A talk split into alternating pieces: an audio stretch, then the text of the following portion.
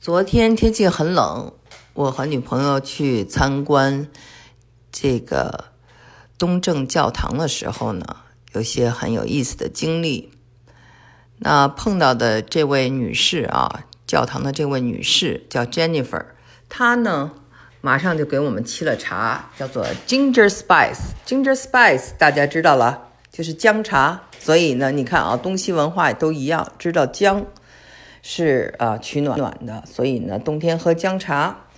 那么他呢，本人是从芝加哥四十年前来到的休斯顿，他就跟我说啊，真的休斯顿太好了，尽管有两三天冬天，就像昨天这么冷，今天也很冷啊，但是他说至少不像芝加哥啊，好多个月都是冷的。当年啊，他们这个。这个打车的这个钥匙也也要先要加热一下，然后每天都要花时间去铲雪啊，呃，给车加热啊，然后防止结冰啊。那地上都是这种放的盐，所以轮胎啊，还有这个车的外形啊，很很快就旧了。他很，他说他一点也不怀念这个生活。那其实我认识的好多朋友啊，搬到休斯顿还有这种从。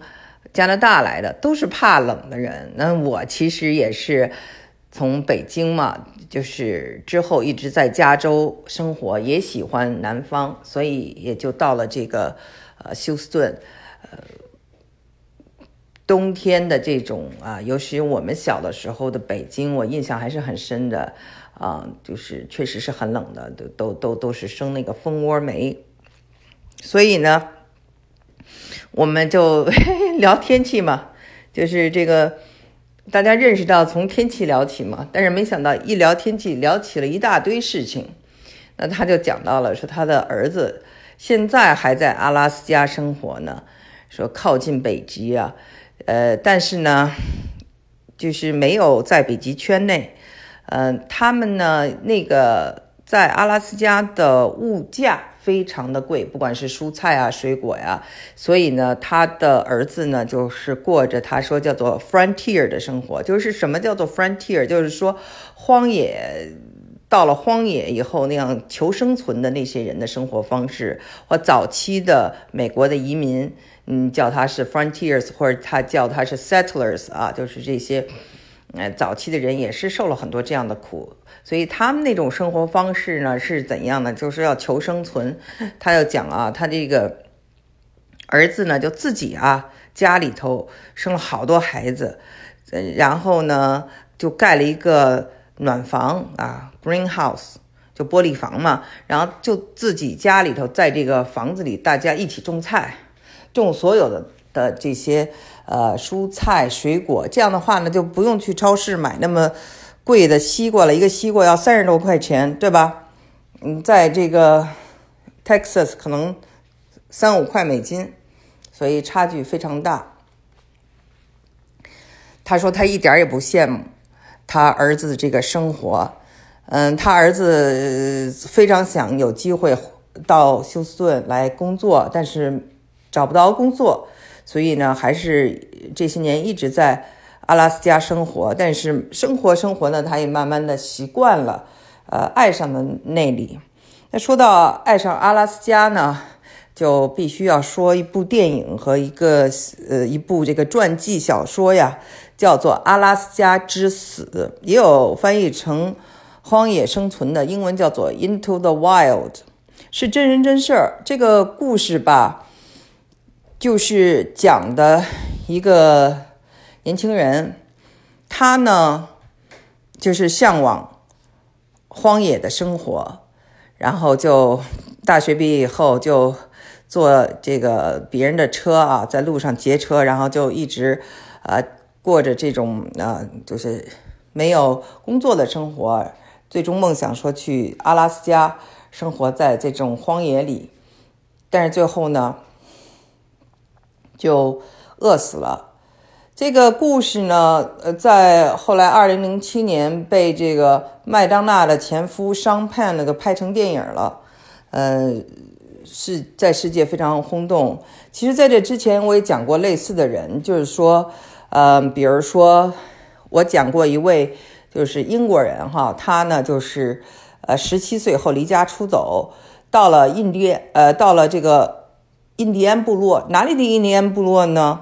是在。加拿大的印第安部落啊，在那儿成为了一个印第安人，然后跟印第安人生活，然后与世隔绝，然后直到被发现，然后他写了这些呃印第安的生活出书，呃，非常的成功，然后再呃回到呃伦敦去讲演啊，他就成为了很多人的这种呃英雄，就是。这种啊，向往原始、向往荒野的故事啊，在西方，尤其是在美国啊，就是挺多的。嗯，大家呢有时间都可以找找看，这样的人物呢，其实啊就是挺多的。那么这个人物啊，主人公叫做 Chris Candless 啊，克里斯，我们就叫他哈。他呢是一个，大家对他的这个判断是两极分化。一种人呢就觉得他呢是英雄啊，是这种啊荒野生存的英雄；一种人呢就认为他呢，嗯，特别不负责，而且特别的愚蠢。你想想，他出去呃到荒野生存，一没有地图，二没有指南针，那么就是对大自然缺乏一种崇敬。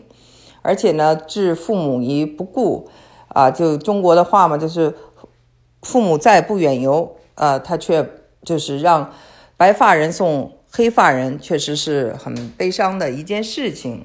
那么昨天我聊的这个女士，她呢有六十多岁了，她肯定是不赞成这种生活方式。她说她最近刚看完这个电影，我们俩就在探讨这个电影啊，她就觉得。嗯，这个人呢，其实最后说了一句话，他说：“Happiness 就是快乐，是需要 shared。”就是说，当这个在 happiness 就是幸福啊，在被分享的时候，它才是真实的。嗯，就是说，如果这个幸福呢没有人分享，那就是不真实的。这个呢，都是作者啊。他当年写的这个日，这个不是作者啊，就这个，呃，因为写这本书的不是呃克里斯，就克里斯在自己的这个日记本上写的这句话。关于他怎么死去的呢？就是他的传记作者曾经在《纽约客》里啊发表过那个文章，发了两次吧，嗯，就是认为呢他是吃了一种野土豆。野土豆上面那种芽，哈，有一种芽呢是无毒的，有一种芽是有毒的，两个长得一模一样。那他正是吃了这种呃有毒的氨基酸，呃，丧命的。那这个因为当时没有人在，所以一直是一个谜，到现在都是一个谜。那我是想跟大家聊聊，就是说为什么哈，就是说美国的我们看到这些中产阶级啊，就是。逃离文明的人很多，啊，向往呃荒野的人这么多，毫无疑问啊，这个克里斯他也是一位嗯中产家庭出来的，中产家庭出来的，他是在那个亚特兰大的 Emory University 呃读的人类学和历史，呃，Emory University 很不错，呃，我们非常著名的。华人作家哈金曾经在那里教过书啊，他后来好像搬到波士顿去了。Emory University 呢，我在亚特兰大的时候也去过，呃，校园很漂亮，嗯，很传统，嗯，所以呢，他家里头应该是，嗯，呃中产阶级，一开始呢应该是在加州出生，后来就到了这个。呃，弗吉尼亚州的 Fairfax，这个 Fairfax 我也去过，呃，非常中产、也非常知识分子的一个地方，还不错。嗯，但是呢，我们知道哈，就是它的这个呃中产阶级呢，美国的在中产阶级长大的孩子，我发现有两个特点，一个就是说呢，他们的生活呢是非常的平静的，缺乏变化的，嗯，到处都是童话般的房子，到处都是这种草地，走到哪儿都是这种安详，但是呢，缺乏变化啊。我之所以有这个感受，是我当年就是到了那个。刚到美国，我就觉得开始还有一些新鲜感啊，就是你去很多的嗯景点啊，认识很多的朋友啊，各国人。但后来你就发现啊，他有一种生命中不能承受之轻，这种轻呢，就是说人们都非常有礼貌、有距离，然后外面都这么美，但是你真正的感能感受到的，比如说生命的那种冲冲撞啊，那种那种张扬啊，那种怒火 很少。但你知道吗？而我在中国的时候，我就说我的，当我一回国，我那个我记得我写了一篇文章，说那是你的西藏，就讲我的一个画家朋友。在八大处画画，什么西藏什么的。然后他呢，那个呃，我回国时候，他当年就是刚拿了一个手机，就是特别着急在那儿打电话，然后带着一帮人呢去打保龄球，就很兴奋，因为那个时候打保龄球都是个事儿了。